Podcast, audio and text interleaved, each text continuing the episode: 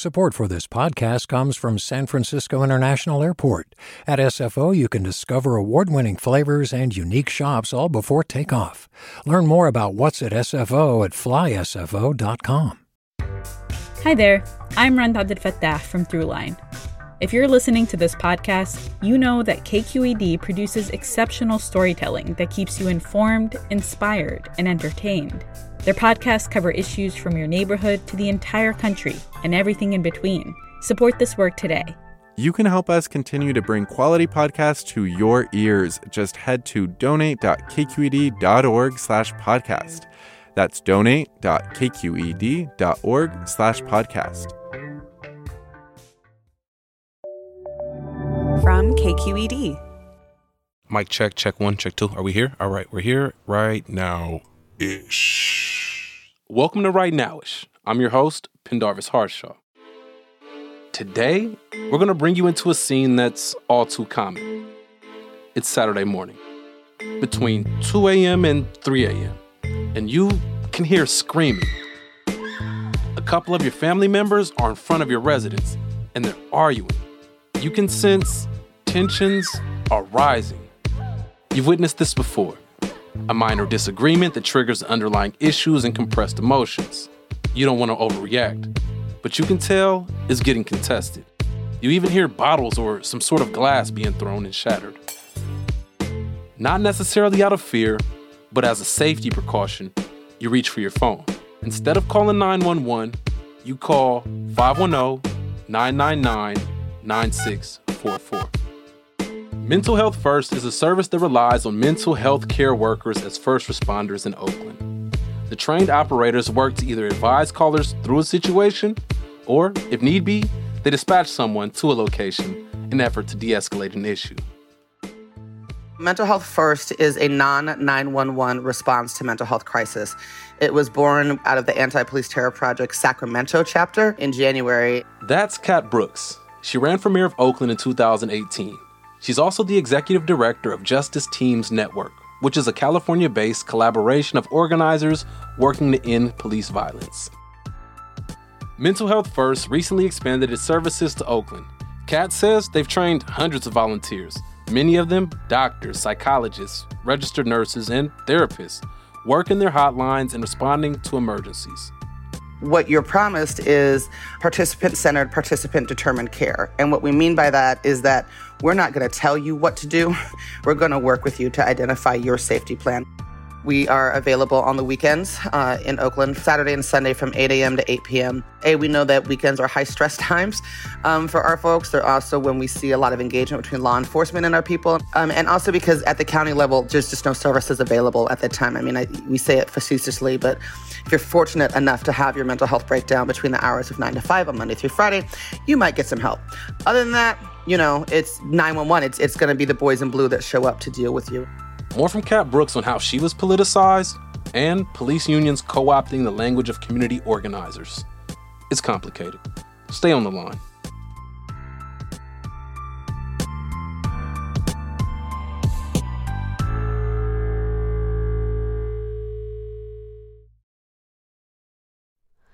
Hi, it's Terry Gross, the host of Fresh Air. We bring you in depth, long form interviews with actors, directors, musicians, authors, journalists, and more. Listen to our Peabody Award winning Fresh Air podcast from WHYY and NPR. Hey there, this is Brittany Luce from NPR's It's Been a Minute. KQED's podcasts like The Bay, Bay Curious, Mind Shift, Right Nowish, and more all tell the stories of the Bay and beyond with reliable, human centered journalism. They aim to inspire, make you think, entertain, and expand your understanding of the place you call home. Here's how you can support podcasting at KQED. Showing your support is easy, and you can join Brittany in supporting KQED podcast too at donate.kqed.org slash podcast. That's donate.kqed.org slash podcast. We're going to talk more about Cat and the big organizing lessons that she's learned in her career. But first, we got to discuss the need to change the way that we're being policed because that's urgent. Well, I'll just ask you blatantly, like, why not go through established police departments? Well, like I said, nationally, one in four people that are gunned down by law enforcement are in the middle of a mental health crisis. Police are not trained, um, and nor nor do they actually want to do this work. Oakland Police Department um, will say, "Well, we've got crisis intervention training uh, in municipalities across the country. It's usually eight to fifteen hours." To be a mental health professional requires actually thousands of hours before you can professionally work with someone. The other reason why is that police are, are, are, trained to force compliance and to do that through violence and force if necessary, right? And so your job when law enforcement shows up is to do what they say, when they say it, how fast they say it, and the way in which they say it. And just not doing any of those things can get somebody seriously injured and or killed, as we see, you know, daily.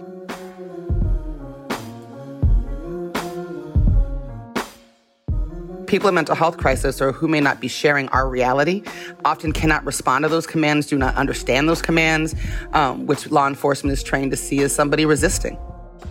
When you look at the numbers of who's languishing in American jails and prisons, you're talking vastly people that are dealing with mental health issues, substance abuse issues, you know, and or have committed what we call, you know, crimes of, of survival. And so our stance is that our people need compassion and care, not cops in cages because of the way that we've stigmatized and demonized mental health crisis, it usually results in incarceration we talk about people, you know, being in mental health crisis. A lot of times, what we're having are mental health moments. And I say often, I don't know how you're black or brown or indigenous or poor in this country, and you're not having mental health moments. And what we've seen, particularly right now, you know, in the middle of this pandemic, is people are having more and more of those moments, right? Because people are losing their jobs and they're losing their housing, or they're sick, or they're afraid of getting sick, or they're losing loved ones to this virus, or they're essential workers. I mean, there's all of the stressors that go along um, with this particular moment in time. And sometimes people just need to be heard, right? They just need to be listened to, they need someone to talk to them. This is something you've uh, written about recently in the San Francisco Examiner. Uh, you mentioned how local police unions in the Bay Area have co opted some of the language that yourself and other organizers have been using in terms of community policing. For somebody who's not introduced to the work, why is that significant? Well, when you start to see your opponent not condemn your message but co opt it, then you know that you're doing something right. You know that it's resonating. You know that they're clear that they have to shift strategy and that actually that the public debate has been impacted in a particular way. I think it's something that's really interesting to clock is that, you know, 2014 to 2016 ish, um, when we saw the rise of the Black Lives Matter movement, what we saw was the rise of the Blue Lives Matter movement, right? And, and a lot of the messaging was about how dangerous it is to be a police officer the demonization of protesters, things like that. And I think it's a testament to the organizing that has happened over the last few years that they weren't able to do that this time. We've seen enough dead bodies, we've seen enough protests, we've done a good enough job in the media. We have been taught from very young ages, myself included, that cops are the good guys. They get the kittens out of the tree. That's who keeps us safe. There are folks who still believe that, you know, if we do enough trainings, if we do enough body cameras, if we do enough reforms, if we shift use of force policies, that maybe things will get better. And when that messaging is coming out of law enforcement and they're promising to do that thing, I think it's easier for some people to put their faith in the system that they know, even though it doesn't work. And that's what I think this moment is begging of us, is demanding of us, is that we completely reimagine what public safety looks like, that we're committed to completely transforming the way in which we keep our community safe. And it's time that we do something radically and dramatically different when it comes to public safety in our communities. It's uh, a larger conversation that has to do with redirecting funds toward different aspects of society that could lead to people not having to call the police. When you start to pull the threads away at defunding the police, like what what's the first brick that you have to move in order to get there? Building what we call small replicable models. It's uh, on us as organizers to show the people something different that you can have a response to mental health like mental health first that doesn't rely on law enforcement and that keeps people safe and keeps families together. You've got to build a movement. I mean, I think it's important to understand, at least within the context of Oakland, that defund OPD is not a new phrase. That campaign was started by the Anti Police Terror Project five years ago and we were laughed out of rooms. and so organizing is important, Penn, and impacting the public debate is important, Penn. And, and, and I'll cop to this. It might have been a bad comms move to call it defund police because I think that people hear that and like, ah, we should have led with the refund community. We really are talking about using data driven strategies, techniques, practices, and policies to divest from things that we don't need law enforcement to do and invest in things that actually keep us safe. You're talking about something that one, one you have to unlearn something you've been taught, and two, you have to introduce a whole new concept, a whole new way of operating. I wanted to ask you about yourself and your involvement in the work. Like, as long as I've known you, this is the work that you've been doing, and like, bring me back to the roots. What was the thing that set you off? How'd you get started down this path? Oscar Grant. I had left town to go home to Las Vegas um, for the holidays. I was driving back up and I was stopped at the corner of 14th and Alice. This brother, like, he waved me down and he was like, Sister, where's the rally? And I was like, What rally? And he said, For that brother they killed. And I literally, one state over, had no idea what he was talking about. I wasn't on social like that at the time, but ran upstairs and put in, you know, Oscar's name or cops, BART, police kill, whatever I Googled. And there he was. And I talk about that as being my enough moment. You know, I cried and I was sick and like I still tear up when I think about it. Um, I had just had it. Like, I, my daughter was, you know, this big. And I remember just holding her and being like, I'm done with this. I don't think, as long as I've, we've crossed paths, I don't think I've really known that. And that's where I got started, largely with journalism. And I think that's an important time period to talk about, Penn, because the last 10 years of the work around police violence in this country got set off with the three year protracted struggle for justice for Oscar here in the city of Oakland. And the work that we've done, both in terms of our organizing, but also policy and practice, has reverberated across the country. Like the city is really a vanguard, which is also why it's so important that if we're going to do defund, we get defund right. Right? If we're going to do mental health response that doesn't lead with law enforcement, we need to get it right because other cities are going to follow our lead. And so we're not just talking about saving the lives of Oaklanders or, or folks in the Bay Area. We're literally talking about saving the lives of black and brown folks across the country. Get it right. Before that, before Oscar Grant, were there any seeds planted in you earlier in your childhood that you could date back to in terms of the work that you do now? Folks may or may not know, you know, I was born in Las Vegas, and a lot of people think about Las Vegas and they think, you know, casinos and you know, the strip and, and all that stuff. But Vegas was a small segregated town, and the black folks lived on one side and the white folks lived on the other side. My father was continuously harassed and, and followed and targeted by Las Vegas Metro. I grew up with stories about, you know, cops taking black folks to the desert. And so I knew at a very young age that the cops were not my friend.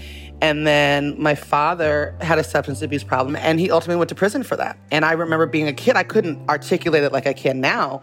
But what I was clear about was that he needed help, that he was sick, right? That he didn't need a cage. He didn't need to be locked away. He didn't need to be away from his family, away from me.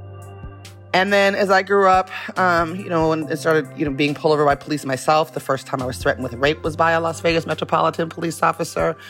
I think as black people, we start our lives in this country either witnessing or hearing about police in relationship to our communities. And then as we get older, we have our own lived experience of that violence. We live hunted. Black people in this country live hunted, and law enforcement are the first in line of that of that hunting crusade. Like that, that's a lot of political awakening to, to both experience and to read about, and it all culminated in you running for mayor in Oakland. Would you ever plan to run for mayor again?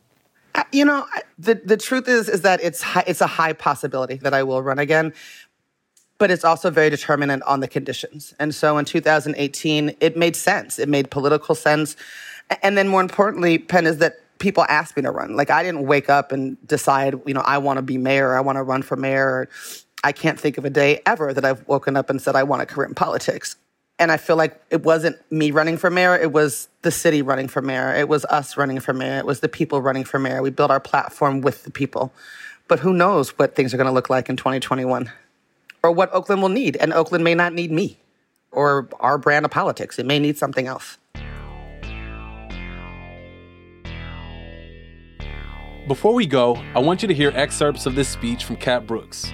It was recorded on September 24th, the day after the courts in Louisville failed to hold Breonna Taylor's killers accountable for her death. Cat spoke about Breonna, Oscar Grant, and police brutality as a whole. When my daughter was two years old, Oscar Grant was gunned down like an animal at the Fruitvale BART station. And I wrote a piece called For Oscar I was in the streets every single night. I didn't know how to explain to her that yet one more black man was dead.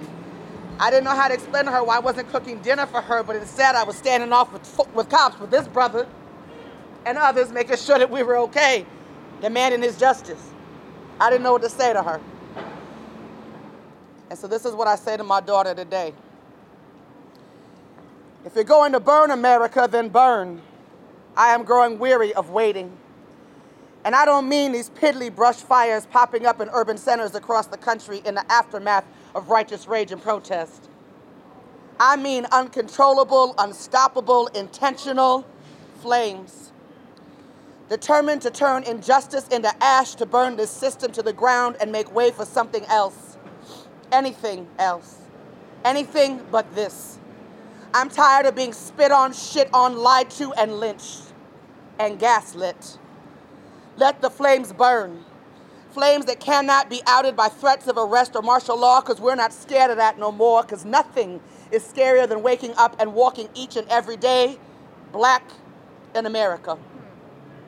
If you claim these are your streets, my people, then take them and refuse to give them back until every life they have stolen from us is accounted for, is avenged, until their names roll off the tongues of your countrymen like their fucking pledge of allegiance to this mm. country that won't stop killing us, yet demands our loyalty, our labor, and our love.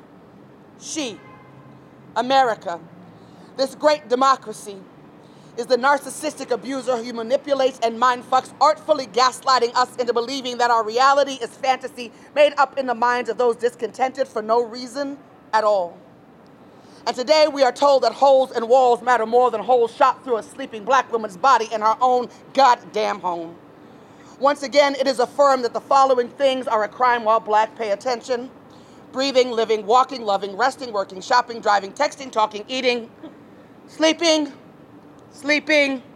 Sleeping is a crime if you're black, female, educated, employed, and sleeping peacefully next to your love.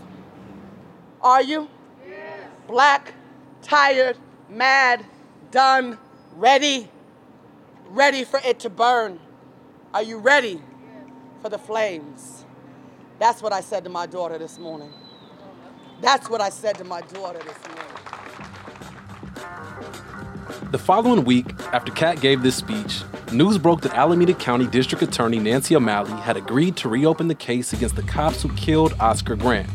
Although one person, former BART officer Johannes Mehserle, was charged with involuntary manslaughter, the new focus will be on former BART officer Anthony Pirone, who was dismissed from the force but never charged for his role in the killing. Cat Brooks, your time and your effort is more appreciated than you know. Thank you. To keep up with Cat Brooks and all that she has going on, follow her on Twitter at Cat's Commentary or catch her on KPFA airwaves every morning from 7 a.m. to 9 a.m. The producer behind this magical moment called Right Nowish is Asal Ehsanipour.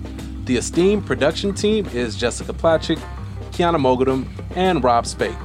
Our engagement squad is Lena Blanco, Sarah Pineda, and Vita Kong. The KQED execs that make sure this is possible are Erica Aguilar, David Marcus, and Holly Kernan. Oh, while I have your attention, I need a favor from you once again it's for you, our listeners, to go to KQED's audience survey and let us know what you want from us and tell us a little bit about yourself. You can find all of that at kqed.org slash podcast survey. Once again, I'm your host, Pendarvis Harshaw. Thank you for listening. Y'all be well. Peace.